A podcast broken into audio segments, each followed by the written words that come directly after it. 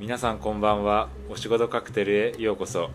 このチャンネルはいろいろなお仕事をしている公務員を迎えてさまざまなお話を聞きそれをカクテルのように味わい楽しんじゃおうというポッドキャストです。このチャンネルは岡山県庁の関と岡山市役所の流れがよお送りします。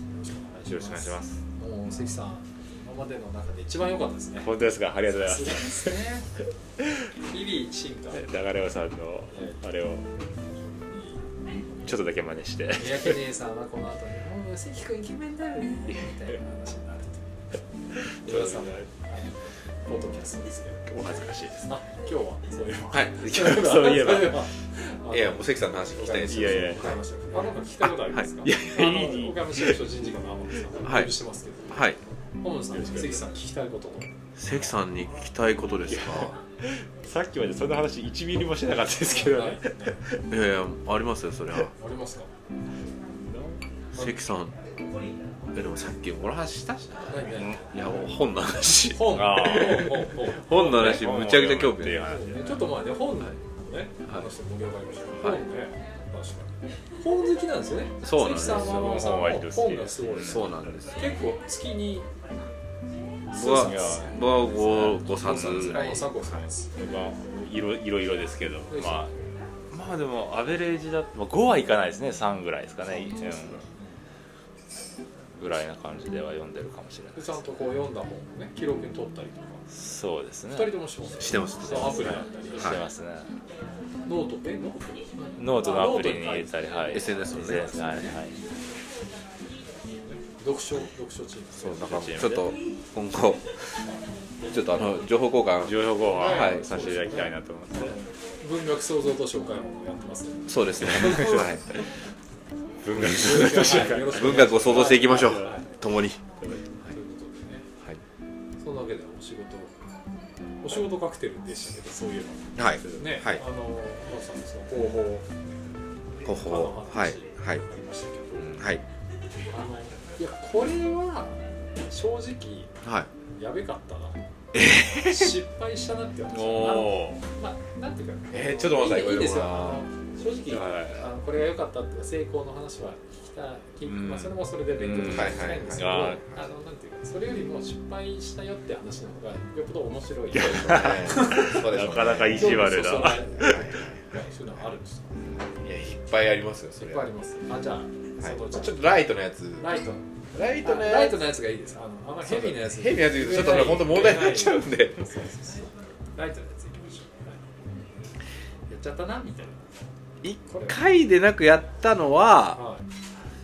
あのー SNS 出すときにうん。はい。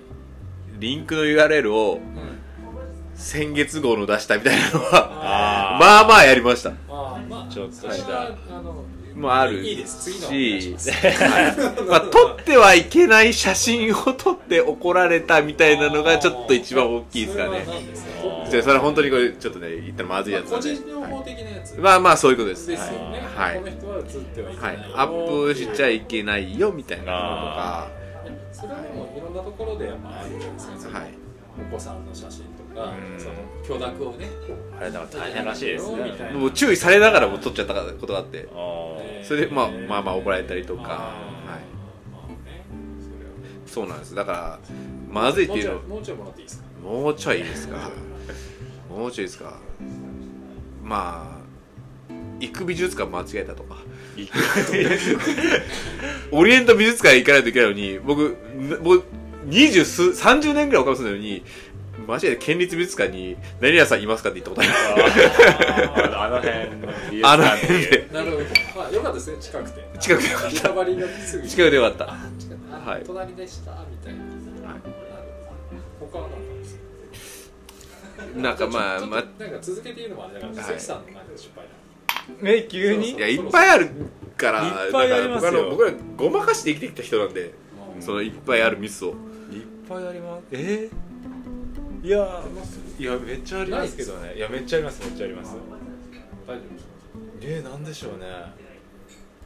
えー、何を言ってもいいのかが？最近だと。あーえー、なんだろう。いっぱいあるはずなのに。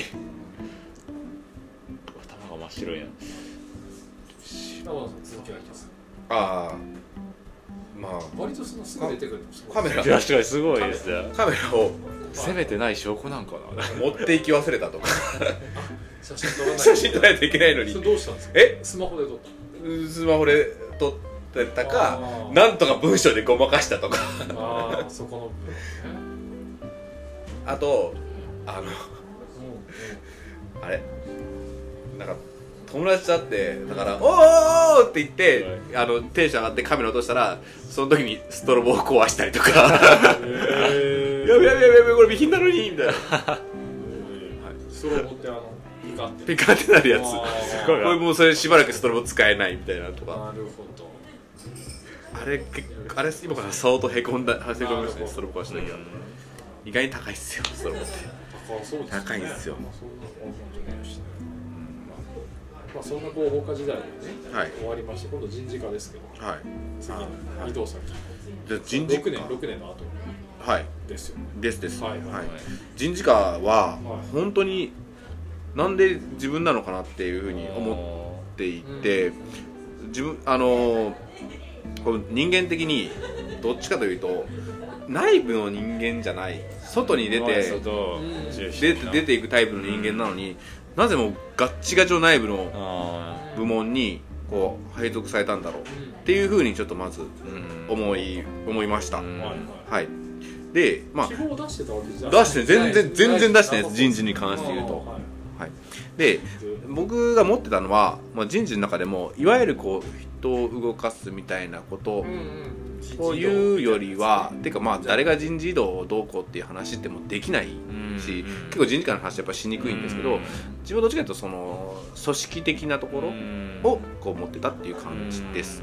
例えばで言うとその機構をどういうふうに変えていくかとか組織機構をあと女性活躍をどういうふうに進めていくかとか。あとまあ定員管理という言葉なかなか馴染みにくいかなと思うんですけど定員管理ってご存知ですか？なんとなく聞いたことはあります。あの幼稚園とか保育園でよく定員管理してる まあまあまあそれもそうなんです。それもそう。それそっちの定員管理もそうなんですけど。安藤さんが行革で店員管理してました。ねあそういう話をしてましたね。まさに第2回に登場した。職員職員の定員管理へですね。もうね管理って名前つけてる時点で ちょっと嫌。いやわかります。なんとなくわかります。わかりますそうでもこれって例えばその僕らがちょうど公務員になったのは平成18年に僕は入庁したんですけど厳しい。そうその頃一番番厳しい時代。はい。それこそこの橋本徹当時の大阪府知事はい。とかが定員管理っていうのは行政を運営していく上で最も効率的にうん進めていける人員を確保していきましょう。多すぎてもいけません。少なすぎてもいけません。この人数にしていきましょうねっていうのを各自治体の方針によって変えれるんですよ、はいはいそれって地方自治法で定められていて、はい。自治法の中に、じえー、と各自治体は定数を定めるというふうになってます、はい。で定数っていうのはいわゆるこう正規の職員、えっと、会計年度任用職員とかその短時間の職員とかを除いた職員数を、まあ、定めることになってるんですけどそこをどういうふうに設定していくの、うこうちの自治体は増やしていくの？減らしていくの、うん。みたいなことをこう考える。っていう話になってくるんです。でそれを考えていくとまあちょっと具体的なところってなかなかちょっと何、はいどういう作業をしたかっていうのをは言いにくいんですけど例えばあのなんでなんでしたっけ？総務省が出している2040年には市役、えっと公務員は半分にできるっていうようなこれが今のそのそうそうそうそうそうそうあのまあ、効率化 R AI、RPA の導入とかで人員を省力化していきましょう。で今後どんどんどんどんその、まあ、高齢化が、まあ、でいくというか段段階ジュニアの世代が辞めていきます。で少子化が進んでいきます。人員が確保できすることができませんっていう中でいかにこう効率化していくかっていうのを2040年には半分にしましょうみたいな話が出てるんですけど実際にできるかって言ったらやっぱそうはならないんですよね。うん。やっぱそのマンパワーにやっぱ頼らないといけない。部分っていうのはまあ当然出てくる。はい。でその中でこうどういう部分を着目していきながらどういう形でえー、と職職員を確保しないといけないのかっていうところまで考えるのが定員管理の問題なんですよ。うん。例えば新しい技術を今後どういうふうに導入していくのか。今後の社会問題がこうどんどんどんどん複雑多様化していくけど本当に人を減らしていいのかっていうところまで考えないとい。けない、でそういうところも考えながら今後のその退職者はどういうふうになっていきますどれぐらい新規採用を確保できますっていうのをシミュレーションをこうしていくわけですよ。でこれちょっとあの行政職の話じゃないですけど教職員の話でいくと子供は保育園ともそうですよね。子供は減ってってるのになぜかやっぱ教職員の数って必要になってくるですよ。例えばまあその学校の問題が複雑していくか、ん。いっているかとか特別支援教室が増えていってるからとか。でそこはちょっと人員を確保しないといけないけど今やっぱ教員の慣れ手がいないから倍率はどんどんはい。落ちていく、その中で一定の職員数を確保しないといけない。みたいなこういう、こういう複雑なこう、事情があったりするんですよね。だからこういうのは多分関さんなんとなく。なんとなくわか分かってるつもりです。はい。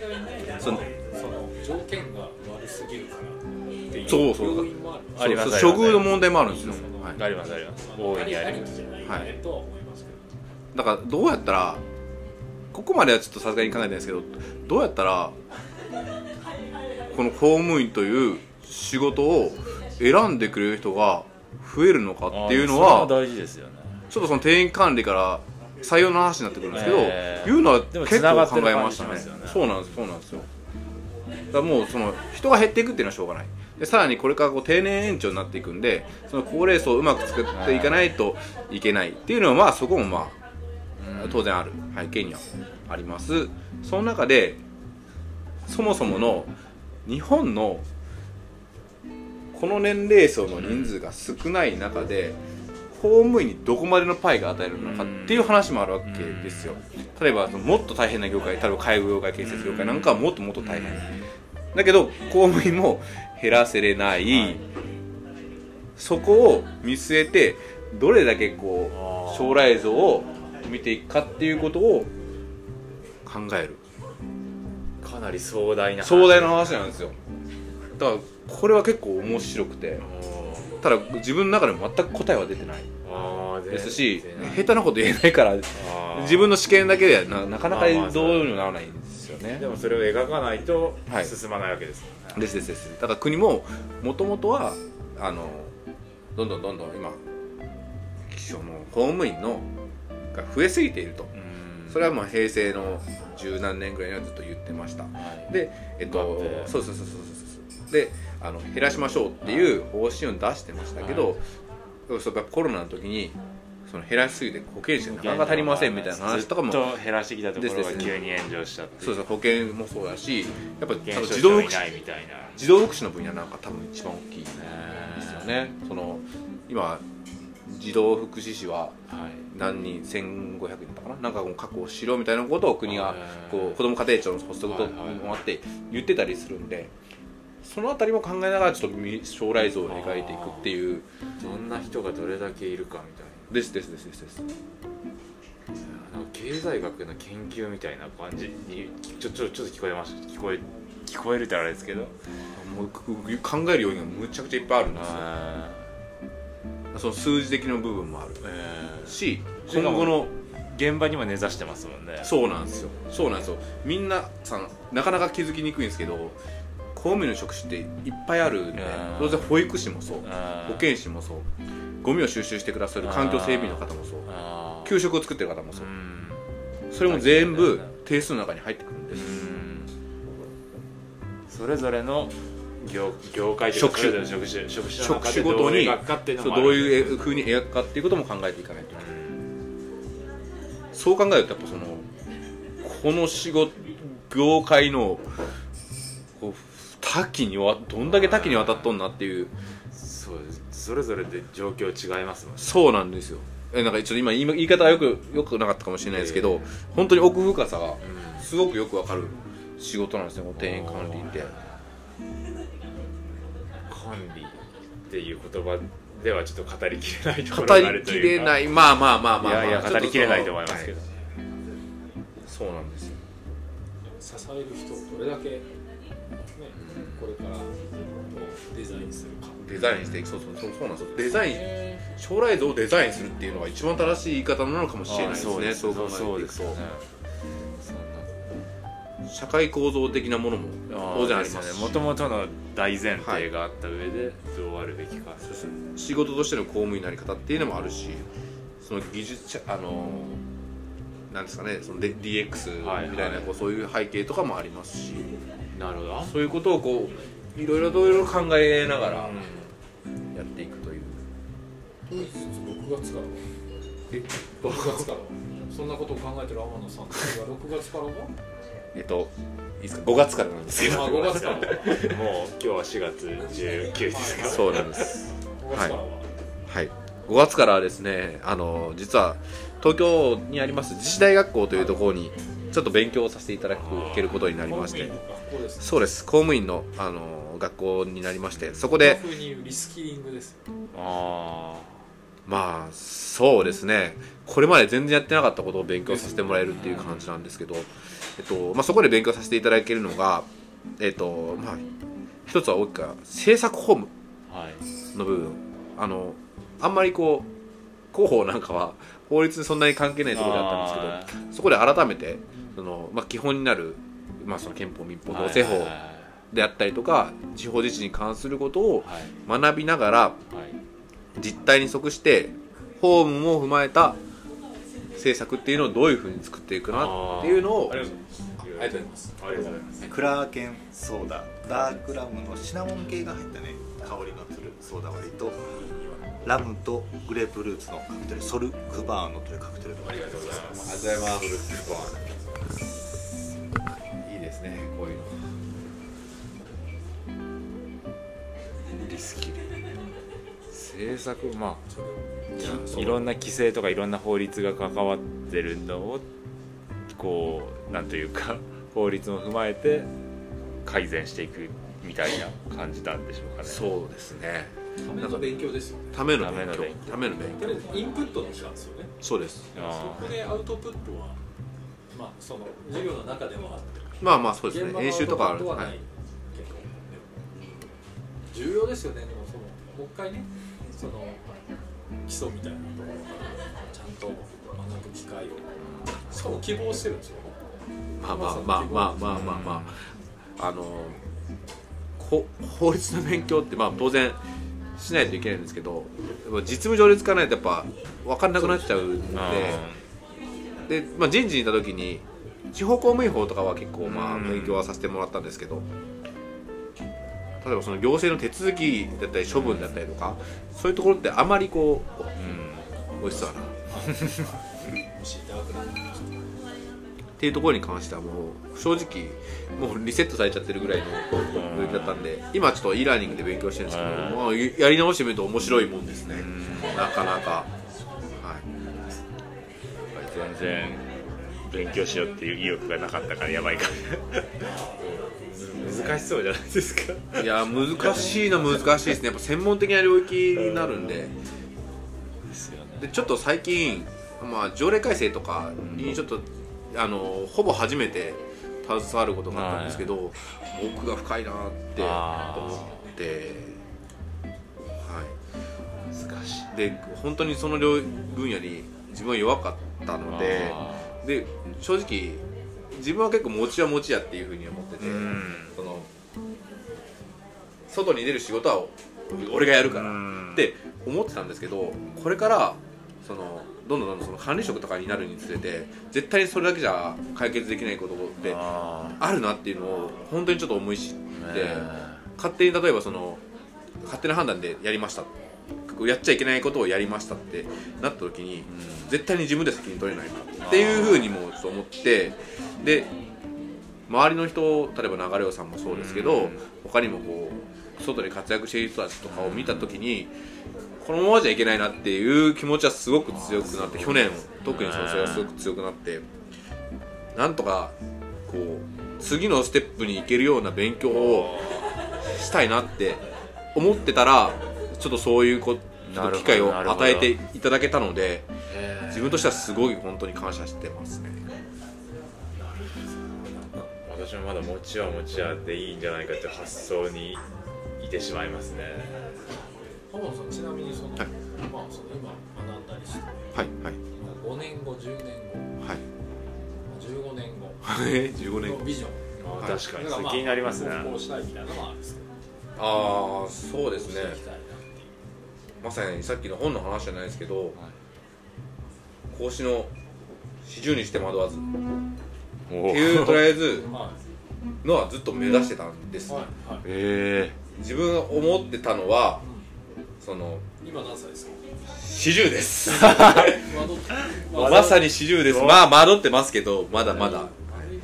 まだまだ全然惑ってますけど、ね、よかった惑ってて。いやもう絶対惑ってると思って結構僕めちゃくちゃライフプランとか考える人でえ。7歳で結婚しよう。で30歳で結婚する。は32歳の時に子供が生まれる、いはい33歳の時に家を買うみたいなことをあほぼほぼ同じペースで生きてるんですよ。えプラン通りにできってことですか？で40歳の時自分が30の時になったのは40歳でリーダーになるって思ったんです。だかおらそのリーダーになるための今勉強してるっていうふうに思っている。で正直そっから先のことってまだまだ実は自分は想像ができてないんですよね。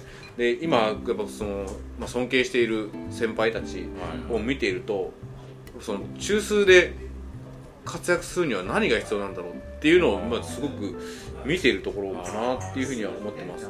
でだんだんこうやっぱやりたくないことでどんどん増えてくると思うんですよね。あそのやっぱすごい上に行かれている、まあ、ちょ直近の広報に行った時の上司が今ちょっと実は局長ではい。行かれられる方とかもいらっしゃるんですけど多分その人たちはもちろん組織のためにもあるけど、ーうん。こう思い描いている姿をやるためにやりたくないことでもどういうふうに実現していくかっていうのをすごく大きい視点で捉えてるっていうふうに自分はそうなんですか。ねなるほど。でも多分その中にもすごい人間的な部分もいっぱいあると思うんですけどね。なんかそういう話とかしてたら思うんですけど。だからこう人間的な部分っていうのもすごく大事にしなしつつうんまあ大きな枠でそうそうそうなんの登っていきたいなっていうのはすごくあるところです。あちなみに自分が一番好きなはい。司馬遼太郎の小説はーはい「坂の上の雲」なんですけど好きですか？あの本はあのドラマ見ドラマむちゃくちゃ感動したでしょむちゃくちゃ感動してる坂の上の雲。結構なんかも決まってますけど僕が読むかも決まってますうここのシーンがいいんだった結構。あの広瀬武雄があの軍師になるとこじゃないですか。あそこむちゃくちゃ感動。あ違います。あ僕はねあの広瀬武雄のシーンではないですね。ノボさんがどこで知るとこですか。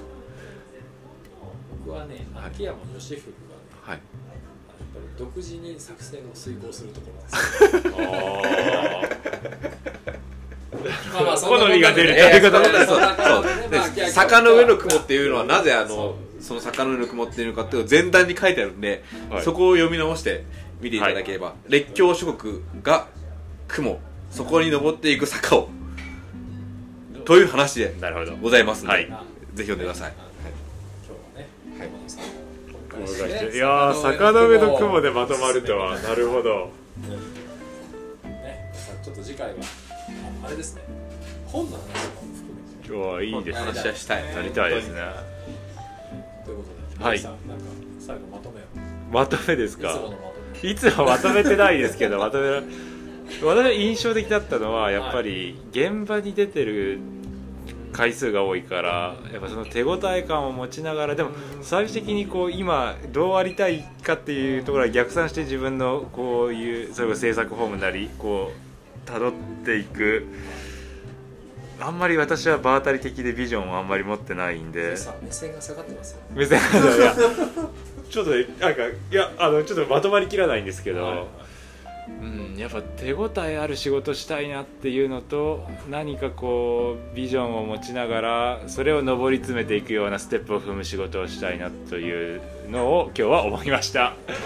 ですね。もうあ天野さん半年後にはまたさらにパワーアップして帰ってくる。はい予定だからその時また。ぜひオフ会して。お願いしましょうか。やりたい。ちょっと長くなってしまいましたすみませんはい。いやいやすいません。こちらこそ喋りすぎちゃうんで。いやいやいやいやいや。ありがとうございました。相づちしか打ってないみたいいやいやいや。